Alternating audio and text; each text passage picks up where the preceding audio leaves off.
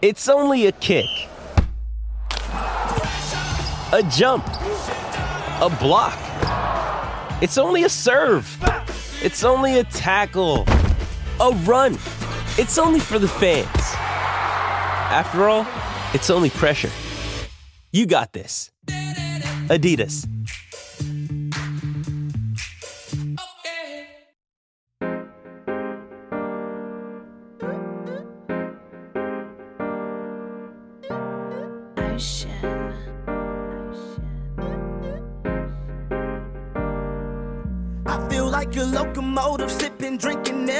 Arizona. Mixtape just around the corner. Did a lot in California. Can't wait to drop this on you. Yeah, they gon' have fun with that. Smash like Songam and my songs gon' break through like a running back. Hello and welcome to the podcast that is always up to speed with Formula One. Happy Thanksgiving to everybody in the United States. It is Thursday, November 23rd.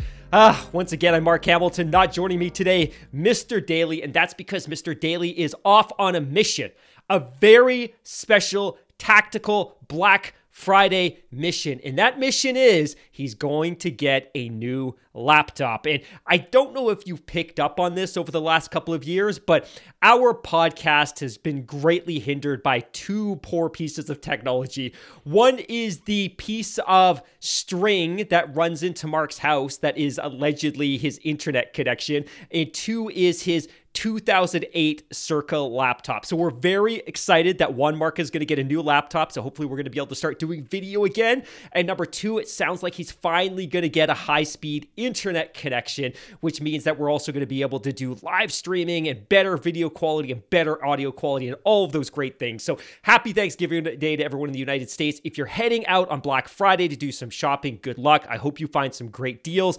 Mr. Daly has found a great deal on a laptop, but uh, the retailer that has sold it and the brand are not sponsors, so I'm not going to give them a free plug here. But rest assured, Mark's in a good place. So super excited about that. A couple of cool things off the top that we should always talk about, of course. Shout out to our friends Magnus Greaves and the entire team at Race Weekend. If you didn't listen to the podcast that we did a couple of days ago with Magnus, please check it out. Magnus was in Las Vegas for the Grand Prix. He was also present at the Lewis Plus 44 Takashi Murakami Wynn Hotels and Resorts pop up. Of course, Race Weekend was a big part of that. And the latest special edition issue that's all about Las Vegas and Lewis and Murakami is available now. And you can actually buy that episode independent of any other collection. But again, that is a fantastic Christmas gift, and I highly recommend you check it out. And if it's for you as well, it's okay to be selfish now and then. Buy it for yourself. Uh, big shout out as well to Tease and the entire crew at Racing Exclusives talking about fantastic holiday gifts. If you're looking for some cool F1 memorabilia, of course, all of it includes a fantastic certificate of authenticity, or as they say in the biz, a COA. You can also check out their website. They've got some very, very, very cool stuff up there. And of course, they are the ones that furnished us with the grand prize for our fantasy league, which will be decided this coming third. Thursday, this coming Sunday after the Grand Prix in Abu Dhabi at Yas, which we'll, of course, talk to a little bit later in the show. Of course, that is also a pretty effective segue to providing a quick F1 fantasy update. I mean, the reality now is this thing isn't locked up, but it's pretty clear that the winner is going to be one of the following. So, as it stands right now, Michael Karanji 16 has locked into the number one spot with 6,511 points. Number two, Axis Simon, 6,486 points. And number three, Bengals Bubs on 6,457 points. Although immediately behind him, just one point behind, is Aurel Pargo, Marquine Host at 6,000.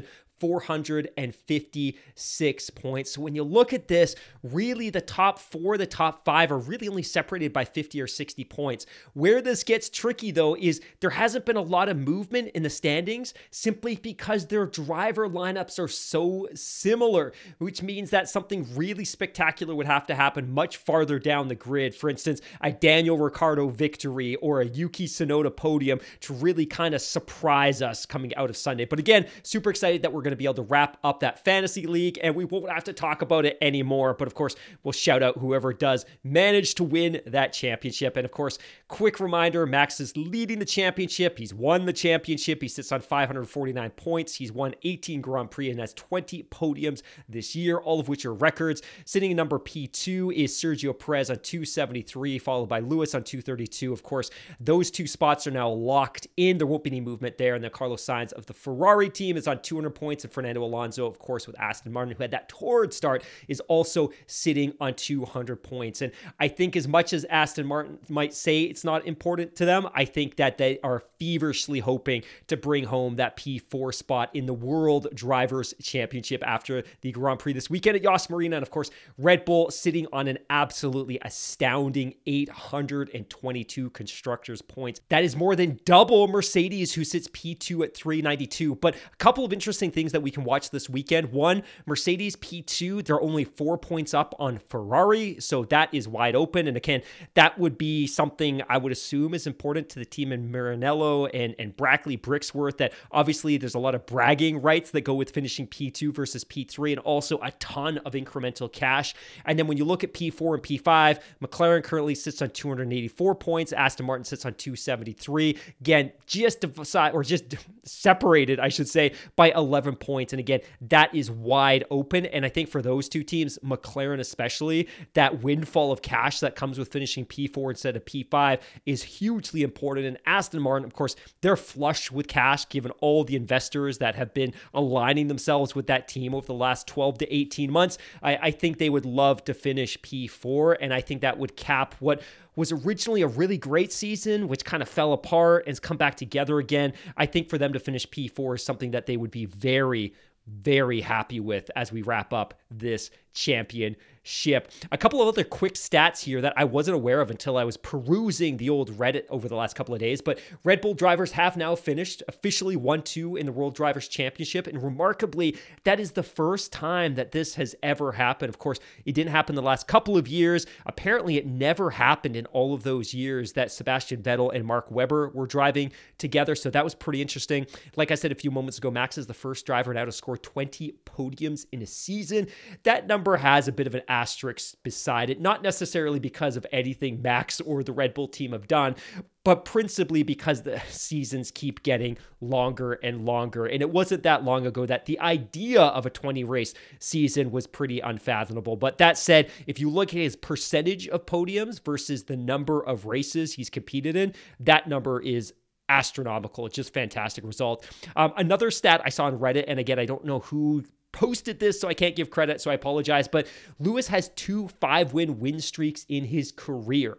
This season alone, Max has a six win win streak and a 10 win win streak, which is crazy, but also just kind of speaks to the level of dominance that he's demonstrated this year. Uh, Nyck de Vries, of course, the former, now former AlphaTauri driver and one time Williams driver, he's going to replace Jose Lopez in Toyota's hypercar lineup for the 2024 World Endurance Championship if you're curious as to where he's going to be driving next year. And then a couple of quick updates on the show. One, episode 500 is coming end of next week. So our 500th episode celebration won't actually be aligned with our actual numeric episode 500. Yas will actually be episode 500. So our 500th episode celebration might actually be 501 or 502, but know that that's coming. And we've got a ton of really cool guests that are eager to be a part of that. And by eager, it's really me DMing them multiple times, pleading and pleading with them to come on our show and shower us with praise. But we do have a killer lineup for that episode. So currently we've got Elizabeth Blackstock lined up, Matt Clark, Sam Cooper, Magnus Greaves, Tim Hauraney, JT the Human. They will be making their first appearance on our show, which is something we're very, very excited about. Matt Sakaris, Bryson Sullivan, and Seth Whiteberg. And of course, we're going to be recording all of these mini segments over the course of the next four to five days and then piecing them together into something that I think everyone is really going to enjoy. We also, independent of our 500th episode special, we've confirmed Megan Gilkes, the W Series, former W Series race winner, and of course, F1 Academy driver, and now full time employee at the Aston Martin Formula One team. She'll be coming on the show in the next couple of weeks. A couple of other interesting interesting tidbits from the world of Formula One. And I, ugh, I kind of grate my teeth at this one. But uh, CBS is developing a workplace comedy series along with Haas's Racing or Haas Racing's Gunther Steiner, who will serve as an executive producer. Brawn, the Impossible Story documentary is out now. I think it came out last Friday. In the US, this is available on Hulu. It's a four or five part series. It is blooming fantastic in in the other territories. So i think much in the middle east and europe and canada it's available on disney plus and that is available now. So make sure to check that out. And we will be doing a reaction slash uh, review show at some point in december. I haven't talked to Daly about that but i think that's a pretty cool concept. So look out for that. And then according to adam stern jerry bruckheimer revealed at the f1 event in las vegas this past weekend that the apple movie with brad pitt the apple formula one movie with brad pitt will come out in the summer of 2020. 25. So I think a lot of us were hoping that that might be something we would see next year, but I guess by the time they polish it all up, get it through post production and decide when and how they're going to release that, it'll be 2025. Now, the question there is, of course, given that this is an Apple product, will it get a cinematic release? Because I feel like this is something that a lot of people would be very excited to see in theater, similar to Oppenheimer and Barbie and Top Gun Maverick. That that's one of those things that could have a draw that would bring people into the cinema. So here's to hope hoping that that movie does get a theatrical run, not just a direct to streaming run. All right, let's get on with the news.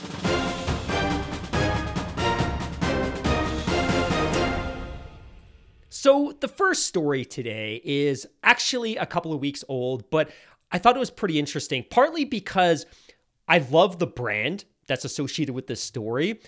But I think, as our listeners know, I don't really love the individual, the personality. But according to sportsillustrated.com, I'm just double checking that's where I'm reading it from. But according to sportsillustrated.com, Psycho Bunny announces motorsport quote unquote icon Will Buxton as brand ambassador. And this article goes on to read that Psycho Bunny's partnership with motorsport journalist Will Buxton as their brand ambassador represents a unique fusion of fashion and motorsport, promising an exciting future with the introduction of Psycho Bunny Racing in 2020. 24. So if you don't know, uh, Psycho Bunny is a very trendy, very popular, uh, rapidly growing clothing brand based out of Montreal. I think they have stores in most major cities across North America now. They're a brand that I really do like, and I've got their stuff, and my son's got their stuff.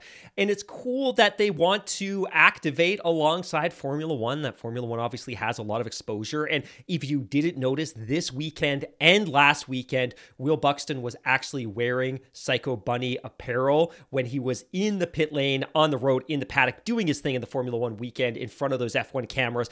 And it's very obvious because they clothing is usually pretty distinct and the Psycho Bunny logo is very, very visible and very, very evident. So obviously he's now taking on, as Sports Illustrated says, their role of international brand ambassador. So this one's bittersweet for me because one, I, I love Psycho Bunny and I love the brand and I like to see Canadian clothing companies do really well. I'm excited to see what Psycho Bunny Racing is and what that looks like in 2024. Not the biggest Will Buxton fan and people ask all the time why, why, why, and I can give some vague reasons. I just I ugh, there's something about the fact that he was nominated without a vote to kind of be the face and the global representative of F1 to its ever enlarging and growing community. And I don't know that he should necessarily be that person, that there's better people within the Formula One community that could have taken on that role of kind of Formula One brand ambassador in a lot of ways. But all of that aside, Psycho Bunny's decided that he's the guy they want to align with. So obviously, good luck to them and expect to see an awful lot of Psycho Bunny during those Sky Sports or F1 TV Pro broadcasts. Now, the next story is a very, very juicy story. And it's breaking even as I'm sitting here recording this podcast. And this is all about Alpha Tauri. And of course, if you've been listening to the show over the last three or four or five or six months, we know a couple of things about Alpha Tauri, which is one, that Christian Horner and the Milton Keynes based Red Bull team are going to have much closer scrutiny over the developmental trajectory of this team. And of course, this team is now going to buy parts from Red Bull whenever they can based on the current regulation set. We also know as well that they are going to be rebranded, that the Alpha Tauri branding was a mistake, and that they are going to lean into branding that presumably has something more of a racing pedigree or racing lineage. And we also know that they're going to bring in some pretty significant external sponsors because apparently, and I've still never seen this in person, but Alpha Tauri is a clothing brand that's owned by the Red Bull corporate conglomerate. And I think the hope was that, hey, you know what, having a team named after that might bring some exposure to that closing brand. And it clearly hasn't worked. So, a couple of things to report here. One, Decal Spotters is record or reporting, sorry, that according to reliable sources, the two US based partners that will join AlphaTauri in 2024 are one, Cash App, and two, Visa. Additionally, Swiss watch brand Tudor Watches is also due to join the team. And the main colors of the team will likely become blue and silver. So that's all pretty exciting. And I think there was an awful lot of speculation earlier this year that they were going to link up with Adidas, that Adidas or Adidas, depending on where you live, uh, would become their primary sponsor. They may still partner, but it looks like the two principal primary sponsors are going to be Cash App and Visa. And it's funny because I've read some commentary recently about the fact that there were some strong synergies between the two primary brands, one being Cash App and one being Visa, and both in the financial services industry, that that kind of makes a little bit more sense. Now, this place or the way that this gets really, really, really juicy is, and I'm actually bringing up this story as we're speaking here, and I'm. I'm a little bit reluctant to comment on this because of the source, but I've had three or four people email me now with similar information. So I'm going to go with it, partly because I've teased it so much. But it sounds as though, based on some leaked images, the Alpha Tauri team next year will be known as Racing Bulls. So I'm just going to let that soak in here for a minute that we're going to have a team on the grid called Red Bull Racing, and we're going to have a team on the grid called Racing Bulls Racing. So think about that, absorb it, take it in, and then I'm going to give you a second, and then I'm going to share my thoughts on this. So one, two, three, four, five. All right. So you all know my thoughts about the fact that we live in a world where there are 10 teams on this walled garden that is the Formula One grid, and that nobody, regardless of their resources, their financial might, their racing pedigree, can get on the grid. And I'm talking specifically about Andretti and General Motors. They are locked out. It is a done deal, and they need to amend the Concord Agreement to basically prohibit, to ban any team from ever even considering an entry onto the grid. And where this gets really frustrating is obviously you have teams like Williams and Haas that don't spend to the cap and they're mismanaged and there's constant turnover, with the exception of Gunther Steiner, who should probably be turned over. That you've got two teams that are really, at the end of the day, completely uncompetitive and don't add value to Formula One. And then you have this team in Alpha Tauri, formerly Toro Rosso, that we've all acknowledged is really basically just a training ground for Red Bull. That Red Bull basically has two teams on the grid. So they have this unfair build built in advantage where their young drivers can get reps at the Formula One level, which is something that all the other teams on the grid should be screaming about. But on the other hand, they now have a team on the grid in a sport where the valuations of the individual teams are huge. And I've said for many years, I think the reason why the other nine teams or the other eight teams on the grid have tolerated this is because they didn't see Alpha Tauri slash Toro Rosso as a competitor, meaning that the alternative is you have a team that is actually competing for constructors' points and competing with them in the championship and taking constructors' points off of them and ultimately taking prize money away from them. Because this team has historically been so uncompetitive, it was actually a financial advantage to the other teams in the championship that this team existed. The problem now is one, they're very, very, very, very valuable from a commodity perspective in in the sense that the valuation of all of the teams has increased exponentially and Red Bull has benefited twice because they own two teams on the grid. But it's also very clear now that they are setting this team up to be competitive in ways that it was never necessarily intended to be before. And it's really problematic because Christian Horner, and we talked about this even within the last six weeks, was very clear about the input and the involvement that he had in deciding who was going to run this team. That ultimately Christian Horner is by design part and parcel the team principal that they may have a deputy i'm going using air quotes here they may have a team principal but they're really a deputy team principal who's reporting into christian horner so for a couple of reasons, they have this unfair financial advantage now where they have two teams on the grid and they can pull prize money from two teams. And then you have a team who has a sister team who will develop drivers for you. So you have this ongoing, I would say, flow of talented young drivers that have had reps at the Formula One level, which is an unfair advantage. And then finally, it just throws into question the competitive nature of Formula One that you have two teams now that are owned by the same corporate conglomerate. And all of this is just wildly unacceptable. But the F1 media does not ask these questions. They do not drive this narrative that they just accept it and it's infuriating. Just imagine, imagine for a minute a world where in a team, professional team sport, let's say the New York Yankees bought, I, I don't know, they bought the New York Mets, and the New York Mets just became their farm team. But now all of a sudden, all of their players, all of their players were getting reps at the major league level, so it was easy to move them over to the Yankees where they were already used to the stadium and the pitchers and all of that kind of stuff. And then there's the competitive piece, like I mentioned a couple of minutes ago, that you know, ultimately these two teams might be competing a little bit more, but ultimately the team that's more likely to win a championship is going to get the advantage on the track.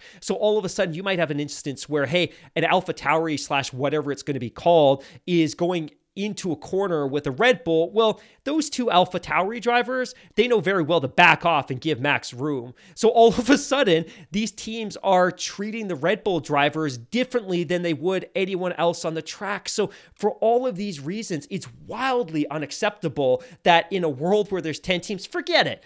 In a world where there's 20 teams, that two teams can be owned by the same corporate parent. And then it's not as though there is even this clear autonomy between the two teams. What autonomy existed between the two of them has clearly been eliminated, and Christian Horner has taken over control of that Alpha Tauri organization. And I get it, there's a team principal there, and there's a CEO, blah, blah, blah. They all report informally or formally into Christian Horner because he's the one that handpicked those people.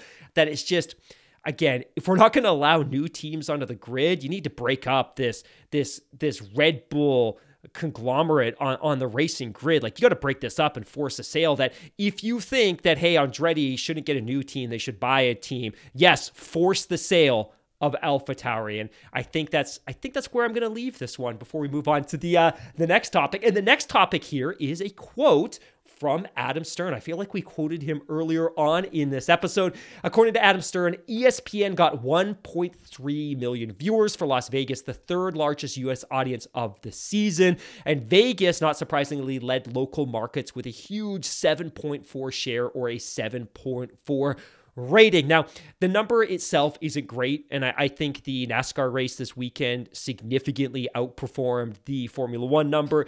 Uh, it's a little bit disappointing, I think, in the sense that, hey, you would expect that a lot of people would tune in for this because it's the inaugural Las Vegas Grand Prix. But on the other hand, let's be honest, a huge portion of the U.S. viewing audience is on the eastern seaboard, and this race started at 1 a.m., not wrapping up until almost 3 a.m. So it's understandable. And so many of the things that people are talking about about with respect to Las Vegas, reflecting back on the weekend, is you got to find a way to get that start time to be a little bit earlier. And I get, I totally get that 10 p.m. Pacific time is 6 a.m. for most of Western Europe, and maybe some of those folks are going to get up early to watch. But the reality is, in doing so, you're turning off or deactivating your U.S. audience on the Eastern Seaboard. So I don't think that there's a perfect time, but that's certainly something that I think a lot of people are going to hope that they look at addressing going forward is just kind of that start time because you want to be able to broaden the appeal and make the race as accessible as possible for as many people as possible. Now, kind of talking about exactly those things.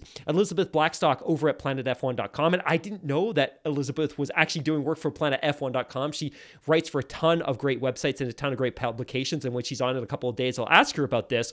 But she put together a little article here that is quoted the four clear areas F1 must address after the first Las Vegas Grand Prix. The first thing that she cites is pricing. And I think specifically, less so maybe hospitality, because I think how hotels price and how the restaurants price and things like that is a little bit outside of the Liberty FOM purview, but certainly ticket pricing is is something that is within their control. And she cites that hey maybe you need to adjust the pricing. And she quote and I quote Elizabeth here, reducing the cost will make the race more accessible for fans while offering multiple experiences and price points will help maintain the prestige of the event. The second thing that she cites as needing a little bit of remediation going into the second Grand Prix is to rework the time table.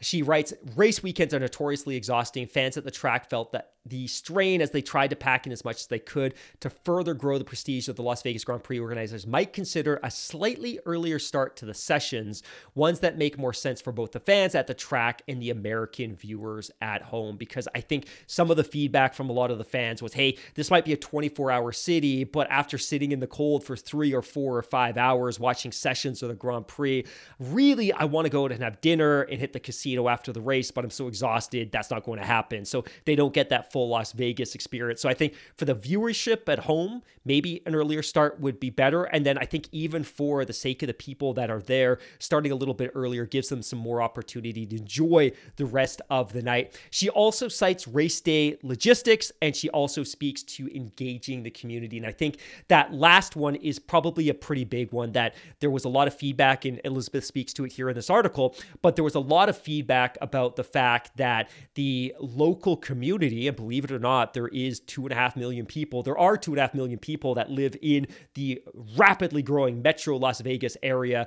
And I think a lot of them felt alienated from some of the decision making and some of the processes that were put in place to make this race happen. And I think one of the reoccurring themes or reoccurring trends or reoccurring feedback from folks that actually live in Las Vegas was that they weren't engaged in the process, that they were finding out about what was happening retroactively. They were finding out as things were happening as opposed to being educated about, hey, this is how this going to unfold. This is what the weekend looks like. This is what the delays are going to look like. This is the construction that's going to happen. Now, I, the good news, I think, is that a lot of the heavy lifting in terms of resurfacing the track and, and building the paddock building and the garages, that's all largely done. So that physical infrastructure is in place.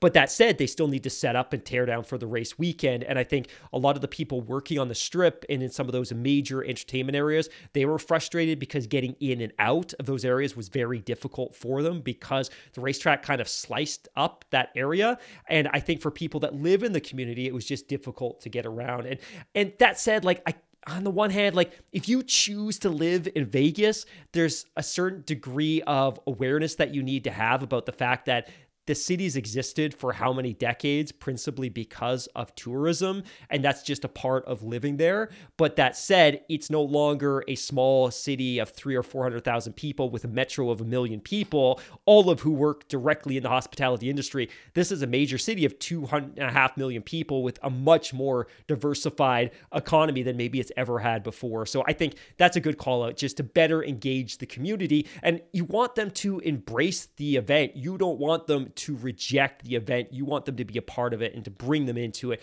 and make them proud of the of the event. And and it's funny because I read an article recently that was kind of talking about the Las Vegas Golden Knights, which are the NHL team, the expansion team that began playing in 2017. And the article really talked about the fact that despite the fact that the city has very little heritage or history with professional hockey, they embraced that team and they own it like no other. And on the other hand, a couple years after they arrived, the Oakland Raiders moved into town and the city helped them build a big new stadium.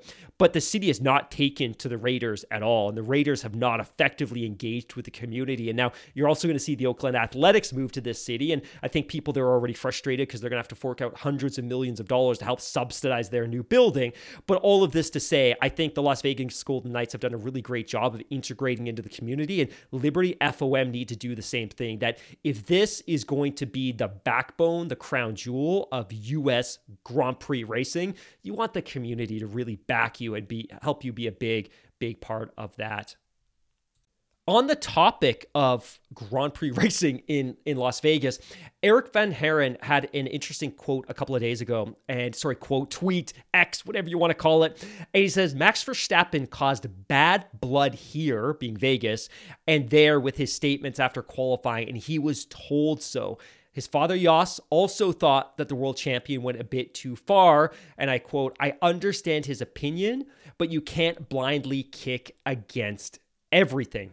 And obviously, what this is referring to is you know what? As a Grand Prix racer, a Formula One driver, particularly now with three times world champion, you're going to face a lot of media and a lot of press, and you're going to be asked a lot of questions. And you're obviously going to be asked a lot of questions when you go to a new track. Do you like the city? Do you like the layout? Do you like this? Do you like that? And they're obviously given this platform to to share their thoughts. And and obviously, I, I don't think Liberty does a lot to I, I I say this now regretting it, but I don't know how much Liberty does around coaching the drivers. I think the teams do, particularly to satisfy and pacify their their sponsor partners. But I think if you heard the comments this weekend, Max was wildly critical of the Grand Prix, and it, that kind of came full circle, no pun intended, after the Grand Prix, where he was suddenly singing "Viva Las Vegas" and he was very into it, et cetera, et cetera. But his his comments leading up to the Grand Prix itself were very critical of the show, of the media con- uh, obligations, of the track, blah blah blah blah blah blah blah. And there's an article over at PlanetF1.com by Mark Scott, and it's really a series of quotes from Nico Rosberg. And according to this article, Nico Rosberg says, in reference to Max Verstappen being vocal about the Las Vegas Grand Prix spectacle, that it's quote unquote, it's part of the game. And, and I really couldn't agree more. And, you know, Nico Rosberg in this article continues what we as drivers, what we like to do is just drive the race car. And of course, in our job at F1, there's so much more that we have to do also around the actual driving the race car. Driving the race car is actually like the smallest part of what we do, and especially all the media work and all the work with the sponsors. In Vegas, there's so much sponsor work that a driver needs to do going from one dinner appearance to the next, one activation to the next. And we drivers, that's like the part that we like least about our job. We always want to try and minimize that because it can also negatively impact our performance on the racetrack. If we get to the actual driving and are tired or something, we're not concentrated. And he continues, and that's why very often drivers will be a bit critical when it's too much sponsor work and activation and entertainment and shows. Vegas, of course, was one of the biggest shows of the year for F1. So that's why some drivers were critical initially but it's part of the game isn't it? So we just always have to accept that we need to dedicate some time to give back to sponsors and give back to the fans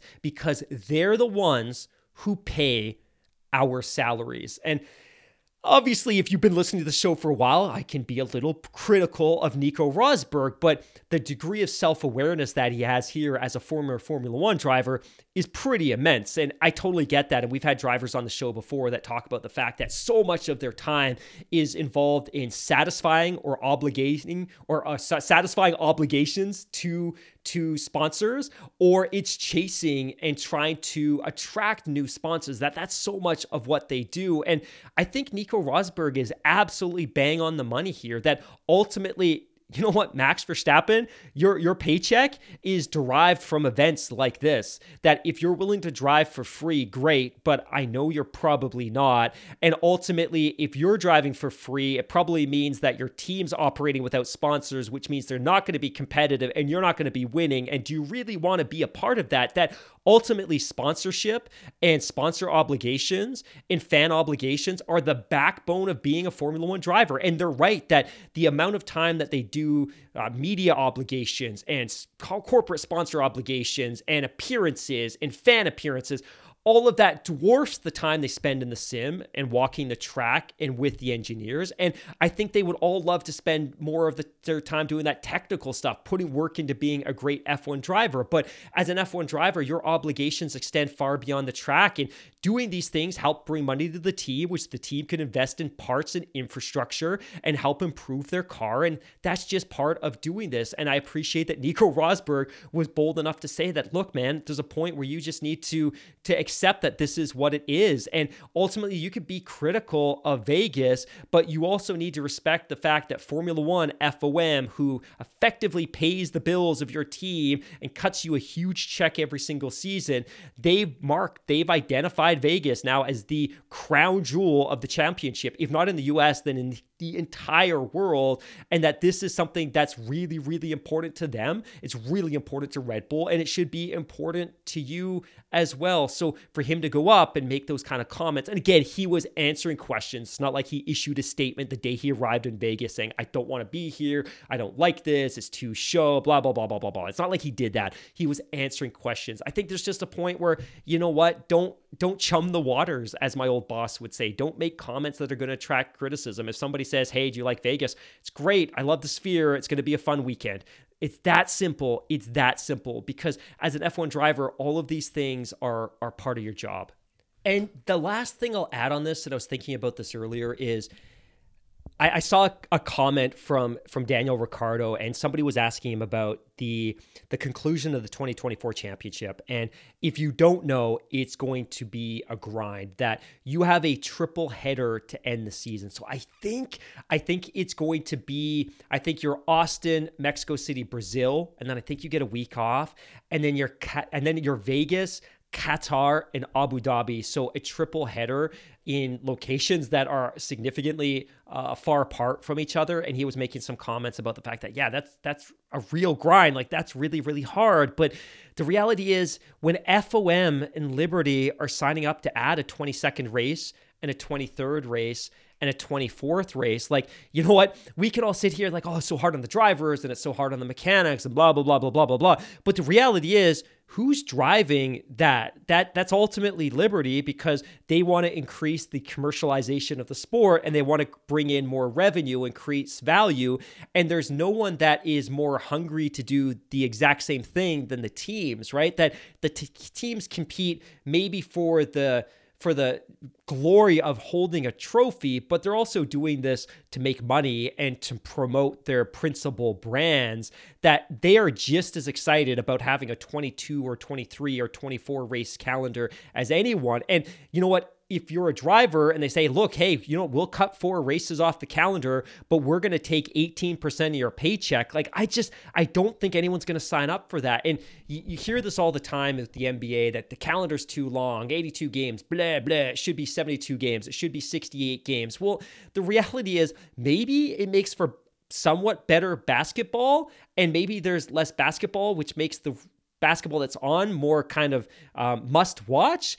But the reality is, when you knock 14 dates off the calendar, you're knocking 14 home dates with 20,000 spectators and the ticket revenue, the TV money. Like, no one's going to sign up for that. Like, the the players might complain, but they're not signing up to take a 25% haircut on their paycheck. And the exact same is true here that now that the teams and Liberty have experienced what it's like to have 22 to 24 races on the calendar, there's no going back. That these teams have now built budgets and built projections based on that degree of revenue, and they're not going to sign up to take races off the calendar. And likewise, the drivers are also not going to sign up to take a pay cut to take fewer races, even if it means. Uh, uh, a less stressful, less hectic calendar. All right, let's take one really quick break. And once we get back, we've got two more stories. We have a MotoGP corner because that championship is not decided. And then we're going to do a really quick preview of Yas Marina and Abu Dhabi coming up this weekend. Passion, drive, and patience. The formula for winning championships is also what keeps your ride or die alive eBay Motors has everything you need to maintain your vehicle and level it up to peak performance. Superchargers, roof racks, exhaust kits, LED headlights, and more. Whether you're into speed, power, or style, eBay Motors has you covered. With over 122 million parts for your number one ride or die, you'll always find exactly what you're looking for. And with eBay Guaranteed Fit, your part is guaranteed to fit your ride every time or your money back. Because with eBay Motors, you're burning rubber, not cash. With all the parts you need at the prices you want, it's easy to make your car the MVP and bring home huge wins. Keep your ride or die alive at ebaymotors.com. Eligible items only. Exclusions apply. This episode is supported by FX's Clipped, the scandalous story of the 2014 Clippers owner's racist remarks captured on tape and heard around the world. The series charts the tape's impact on a dysfunctional basketball organization striving to win against their reputation as the most cursed team in the league. Starring Laurence Fishburne, Jacki Weaver, Cleopatra Coleman, and Ed O'Neill. FX's Clipped, streaming June 4th, only on Hulu.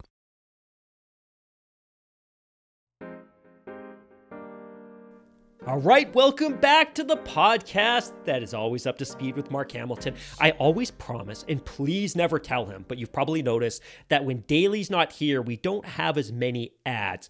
That's partly because I, I kind of like to gift our listeners with a, a little ad free show, but ultimately we need that ad revenue so we can get Mark a new internet connection and a new laptop. But today I promise we're going to keep it to one set of ads. Well, I guess there'll be ads before and after the show. So three sets of ads. Anyways, on to the next story. So the next story here comes from Racing News 365. And according to them, Pirelli is axing an F1 tire as no new compounds to be introduced in 2024. And it is a very, very confusing title that I had to read a few times. The byline reads Pirelli has announced a major change to its 2024 tire options with the elimination of a whole compound as Abu Dhabi tire choices are revealed. So we know that Abu Dhabi or Pirelli is going to bring the three softest tires to Yas this weekend. We've talked about that already, but there's an interesting thing here which is a little bit confusing. So we all know the C1, the C2, the C3, the C4, and the C5. Well, Pirelli is going to axe a compound next year, but we're still going to have a C1, a C2, a C3, a C4, and a C5. And how is that possible? Because there's also P0 tire that we haven't actually seen this year. And I read here from Racing News 365.com.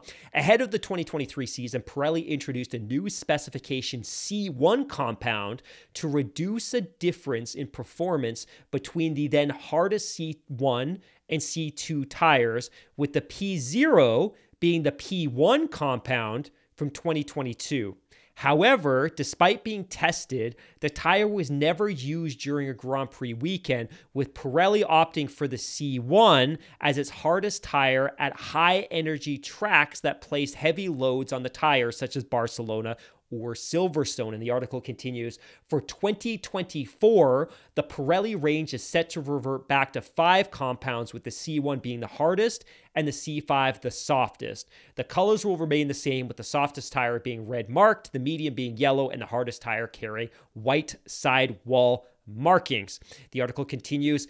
As has been customary now, there will be a test day on the Tuesday after the Grand Prix with each team fielding two cars, one for young drivers and others in theory for testing tires, explained Pirelli's head of motorsport, Mario Isola. However, there will be no new compounds to try out. The FIA recently communicated that the 2024 compounds will be the same as this year. The only change is that there are now five rather than six available to them due to the elimination of the C0, which I previously referred to as P0, which was never used during a race weekend this year. So the test, of course, he's referring to the test following Abu Dhabi, the Yas Marina weekend. So the test could be helpful for the teams to work on tire management by gathering data for the next season. The teams will have a predetermined allocation for the test. The car doing the tire work will have 10 sets available at the test, consisting of one C1, one C2, two C5, and three sets each of C4 and C3. And he concludes, meanwhile, the car for young drivers will have two sets each of C3 and C5 available, as well as four sets of C4.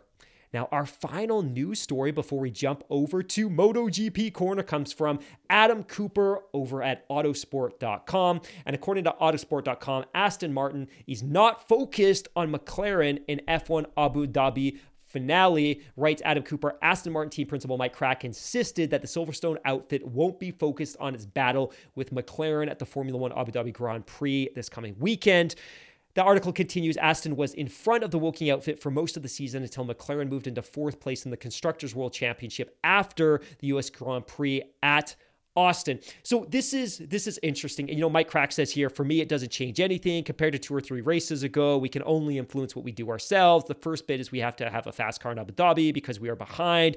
So it's something we're not on the defense we have to go flat out and then we see we have to do the best possible and then we see what is the result. So the reality is i think he's downplaying the importance of finishing ahead of mclaren. And obviously it's a pretty significant task to overtake that team by 11 points. You need to outscore them in the season finale by 11 points if you want to secure p4 in the constructors championship. And i think no matter how much he downplays the importance of their performance this weekend and the importance of p4 i know for everybody back at Silverstone, this is a hugely important race. And I think given how roller coaster their season has been to to have kind of given up P2 and P3 and then P4 and to currently be sitting P5 to be able to claw back that P4 position in the Constructors' Championship is really important for this team because one, it brings a windfall of incremental prize money in the Constructors' Championship. And I think that's really important to them. And, you know, we shared recently that they posted a financial loss in 2021 and 2022. It's very possible they're going to post a loss this year. So I think that incremental prize money will kind of offset that. But I also just think that from a, a pride perspective, to be able to say, hey, we improved incrementally in the Constructors Constructors Championship by X number of spots year over year, and we finished P4, that's a really powerful thing to take back to the factory and to build around. And for the team to look up in the standings and say hey look you know we only finished behind Red Bull the now two-time constructors champion. We finished behind Mercedes and we finished behind Ferrari. Like that's a pretty good company to keep. I just i think it would be really difficult for them to be really happy with this season if they finished behind McLaren particularly given how that team faced monumental challenges right from their car reveal in February through winter testing in the first half of the season. That it's not that you just gave up uh, a position in the Constructors' Championship to Mercedes and Ferrari, perennial contenders,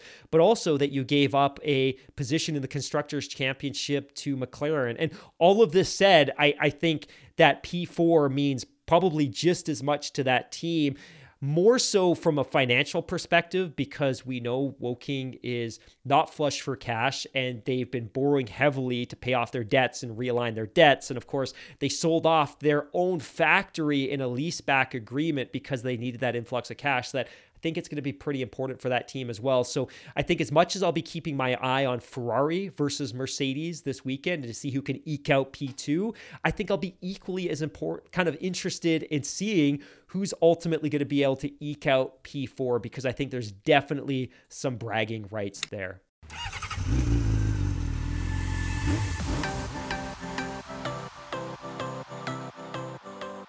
And that jingle can, of course, mean only one thing that it's time for MotoGP Corner. Now, full disclosure, I just recorded or thought I'd recorded what was possibly the best MotoGP corner I had ever done because I didn't have Daly glaring at me over the Zoom call, hoping that I wrap this up as quickly as possible. And then I looked over and realized I didn't hit the record button. So I'm going to try and do this once again. Now, unlike Unlike the Formula One Championship, which was wrapped up, what, half dozen races ago, the MotoGP Championship is not yet decided. And this is where it gets super juicy. We are going into the final race of the season in Valencia, which is the traditional end point of the MotoGP Championship. And we have two riders that could conceivably win this title.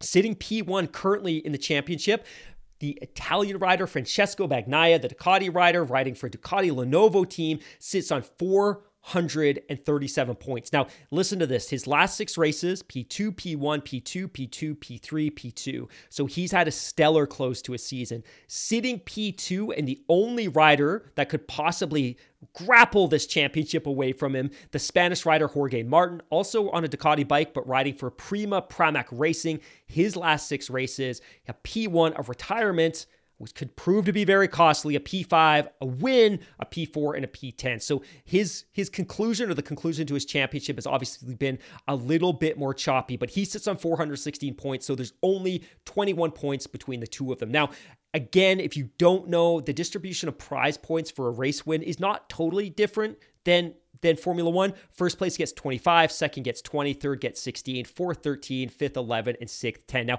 the difference I think is in MotoGP, riders all the way up to P15 get points. Now, the big difference here, and this is what's really going to throw kind of a wrench, maybe not a wrench, but an extra degree of excitement into the, the race this weekend is like we've talked about before, every single race weekend in MotoGP is a sprint weekend. So there's not only a race this weekend with full points, there is a sprint race this weekend as well. And points are awarded 12 for first, 9 for second, 7 for third, 6th for fourth, 5 for fifth, fourth for sixth. I don't know why I'm struggling with that, but all of that to say they pay points right up to P9 in the sprint race. So there are a ton of points available this weekend, and that championship is wide open and just reflects once again why MotoGP is in so many ways the best best racing series on the planet when you talk about parity and all those other kind of things. A quick update constructor standings. Now, of course, constructors are a little bit different. The constructor standings in MotoGP are a little bit different than F1 because they're cumulative of all the points earned by the engine manufacturers. So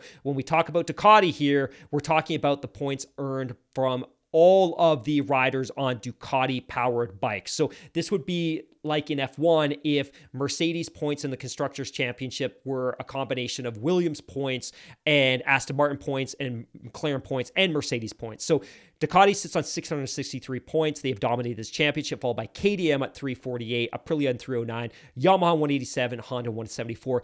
Absolutely a season to forget for both of those oh, cherished Japanese former superpowers in the world of MotoGP. And just on the Honda piece, too, a quick note that as Marc Marquez goes, so too does Red Bull. Red Bull's been a big partner of that team, not a title sponsor, but their logo has been very prominently displayed on that bike for many years. They're exiting that relationship. And then a quick recap of the team standings, which is kind of the F1 equivalent of the Constructors' Championships. Prima Pramac Racing on 620, Ducati Lenovo on 531, Italian Mooney VR46 Racing. Well, actually, the reality the top three teams are all uh, Italian teams, but Mooney VR46 Racing, that's Valentino's team. He owns that team inside and out, and I think it's their second or third year. Uh, astonishing 520 points. They won three races this year. Red Bull KTM, Aprilia Racing, Gresini Racing Moto, GP, Monster Energy Yamaha, that is the factory Yamaha team, Crypto, Data, RNF, MotoGP team. Well, it's awfully, awfully big shame that the factory Repsol Honda team finished behind them in P9, then LCR Honda in P10, and then Gas Gas, the factory Gas Gas Factory Racing Tech 3 team finished P11. So hopefully by the time we sit down to do our Yas Marina review this coming weekend, we'll be able to provide an update on who the new MotoGP champion is. All right, I, I think it's time that we do a mini baby, quick, fast, compact, efficient Yas Marina preview. And it's crazy because I think this now is the fourth time that I've sat down with Mr. Daly to do a Yas Marina preview. Although, of course, he's not here today because he's off picking up that desperately needed laptop. But I think it's the fourth time, which just reflects how long I've been doing this show for. So, Yas Marina, the circuit opened back in 2009. It was pretty novel at the time. And while not the first race in the Middle East, because it was preceded by Bahrain, which landed on the calendar in 2004, um, it was unique because it was always designed to be something of a hybrid day night race that it always starts at dusk, which is pretty interesting. So the temperature certainly cools. Again, it's still very much t shirt weather at six, seven o'clock in Abu Dhabi in the United Arab Emirates when this race is ongoing. I know because I've had the pleasure of being there many, many times, but the reality is it's still pretty warm. But the track temperature does drop, and as it does, tire temperature drops a little bit, but at the same time, the track gets a little bit more rubbered in as the race goes on. So, like I said, track opened in 2009. It's a purpose built, dedicated racing circuit. It is used throughout the calendar. So, unlike a lot of circuits like we might see with the Hungaroring, which get a little bit dusty, a little bit dirty, a little bit sandy, this track is in constant use. They use it for the community. It's open to community for biking and running on Thursday nights. Uh, it's used for all kinds of racing series. MotoGP hasn't been there. Probably wouldn't be a great MotoGP track, although I would still love to see it. But it definitely is open to a ton of open wheel racing championships, um, and it gets a ton of use. It is a, a beautiful facility on what's a largely reclaimed or man-made island. It is positioned immediately next door to Ferrari World, a very large roller coaster-based theme park. I've been there. I'm not a roller coaster guy, so I spent a lot of time playing on the kids' uh, bumper cars. But again, it's very very fun, and it's immediately adjacent to Yas Mall, which is a big beautiful high end mall. Most of these things within walking distance of each other. On Yas Island as well is a large scale arena where they played a lot of NBA exhibition games. There's an outside concert venue. I've seen Rihanna there, which was fantastic. And there's a ton of high end hotels, boutique restaurants, restaurants, cafes, bars. It's a great place to see the race weekend. And I think by 2009 standards, and really even by 2016, 2007 standards, it was really the gold bar with which Formula One venues and experiences could be referenced again. Now, it's very different than Austin or Silverstone or Spa or a lot of these traditional festival like European venues. It is very, very upscale. It is very, very classy. It's still a great place to watch a race, but the vibes are very different than if you're used to going to Silverstone or if you're going used to going to Austin. It's more aligned maybe with that Vegas experience or maybe that that Miami or Singapore experience. All of these things to say I I love the United Arab Emirates. I spent a lot of time there. My wife has family there, et cetera, et cetera. But it's a great place to go and it's a great place to see a Formula One Grand Prix. Just be aware it's not that camping carnival festival experience that it is very polished, very clean, very upscale. And one of the big distinctions between this and a lot of other events is that unlike a lot of events like Austin where you just walk in the gates and you're in the venue and you can walk around and see and do whatever you want, they compartmentalize the track into zones. So when you enter your zone, you're kind of restricted to your zone. And I think they do that for security, but I think they also do it because there's a lot of roads that intersect the outskirts of the track and they just don't have the ability to kind of provide that experience. Now, in terms of the track this weekend, there are 58 laps. Race distance, not surprisingly, 306 or just over 306 kilometers. The circuit length is 5.281 kilometers, and the lap record is 126.103 by Max Verstappen in 2000 and 21. And of course, in 2021, we also saw a couple of corners on this track reprofiled to improve racing and to improve lap times, which is probably not a reason or Probably the reason is not surprising the fastest lap time came in 2021. One, it was the first year of the changes, and two, it was the last year of the old regulations. Now, in terms of racing, it has been markedly improved since 2021. That this was a track that typically experienced a lot of criticism from F1 purists that, hey, look, if you have the ability to build a track from the ground up, why did you build this specific track? It's not great for racing, but I think they've done a couple of tweaks that reinforce the fact that the track owners and the race organizers are definitely committed to making sure that this event is on par with some of the best in the world, both in terms of fan experience at the track, in terms of hospitality and things like that, but also in terms of just making sure that it is the spectacle that it needs and should absolutely be. So this week, weekend, I think, and I, I, kind of teased uh, some of these things a couple of minutes ago. I, I think the reality is for me, the championships decided do we see Max win race number 19? Does somebody else break through? And do we see somebody other than a Red Bull or a Ferrari driver win a Grand Prix this year? Obviously, by historical standards in terms of dominance, Red Bull has set every measurable bar and broken every measurable record this season. But it'll be interesting to see just how this plays out. And like I said earlier, I think a couple of things that I will certainly be interested in watching this weekend is less so about Red Bull at the front, although, of course, it does Max win win great lap or win number 19. And I think there's every reason to think that he will absolutely win this weekend and take home win number 19 and podium number 21. But I think the question is, hey, what happens at P2? Does does Mercedes manage to eke out Ferrari or Ferrari can Ferrari put together a really good weekend and steal P2 away? And I think that matters to both of those teams. Maybe not financially, but from a bragging rights perspective, it's really important that for Ferrari under their new leadership to be able to say, hey, P2 in the championship, that's a marked improvement. It's something that we can build on. Or does Mercedes come back and say, hey, look, you know what? We got it wrong in 22. We really got it wrong for much of 23, but we still finished P2, and that's something to build on. And then when we talk about Aston Martin and McLaren, and I don't really need to go into detail there, but really, you know what? It's really important to both of those teams, whether they acknowledge it or not. Now, from a tire selection perspective, I talked about this a couple of minutes ago. We're going to see the softest compounds this weekend. We're going to see the C3, the C4, and the C5. And of course, this 16 lap circuit, which now has some increasingly fast sections, including a 1.2 kilometer straight between turns five and six, should amp up the racing excitement simply because we've seen some changes. And because the cars are smaller than they were in 21 and years prior, maybe, maybe we see a little bit more overtaking. And certainly those corners that were were modified in 2021, which also, by the way, shortened the lap, the track a little bit, um, should improve that some degree. Now, I, I, always like to lead into Mario Isola, of course, the head of Pirelli Motorsports. Uh, he says, We go from the lights of Las Vegas to the Abu Dhabi sunset in the space of just a few days after a journey of just over 13 thousand kilometers for a race that is now well established as the season closer. Yas Marina will host the Abu Dhabi Grand Prix for the 15th time this weekend. Wow, congratulations, Abu Dhabi. And 11 of those mark the final race of the season. He continues, the track was modified in 21 to make it faster and more flowing, which also created extra overtaking opportunities as we saw over the last two races there. Yas Marina is on the lower end of the scale when it comes to tire demands, despite the vertical loads on the front axle in particular.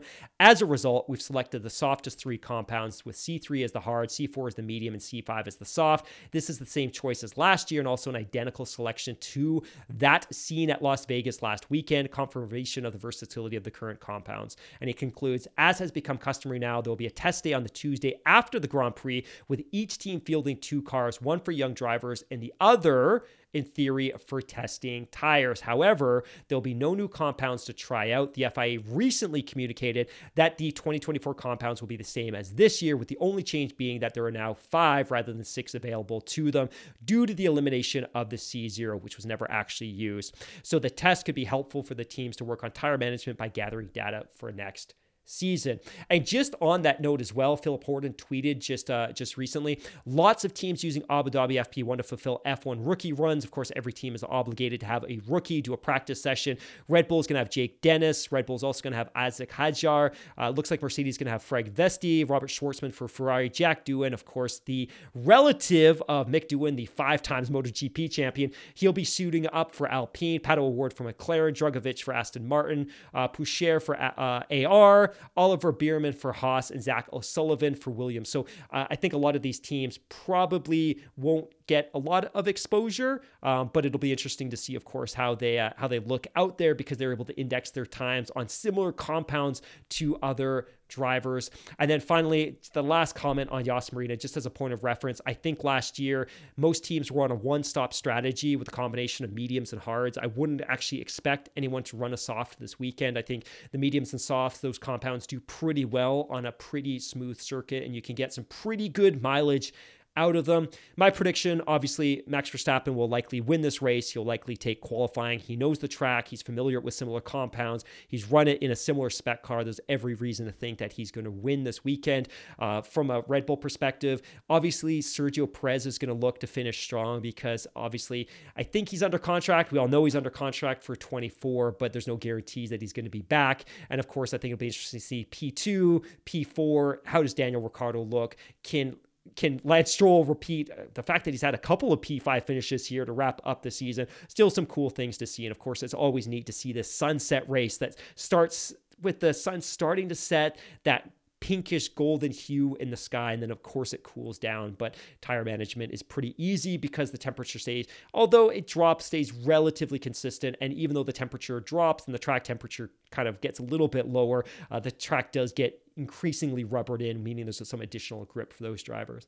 All right. Thank you, everybody, for tuning in. We're going to wrap this bad boy up here at an hour. Mr. Daly will be back on Sunday as we review the final Grand Prix race. And of course, next week, we also have our 500th episode extravaganza dropping. We have our Haas, docu- Haas documentary. Hopefully, nobody ever does a documentary about Haas. We've already got a great book about Haas and the Rich Energy fiasco by Alanis King and Elizabeth Blackstock. But next week, like I said, we'll have the 500th episode extravaganza. We are going to do a recap review review of the Brawn documentary that's on Hulu slash Disney Plus, depending on the territory that you're in. We've got Megan Gilkes coming up, and we promise we're going to pump out lots of great feed or feed, lots of great content during the offseason. And if you're looking for a little bit more Scuderia F1, If you haven't found us on Instagram, and apologies, I know there was some confusion because we had two accounts live concurrently.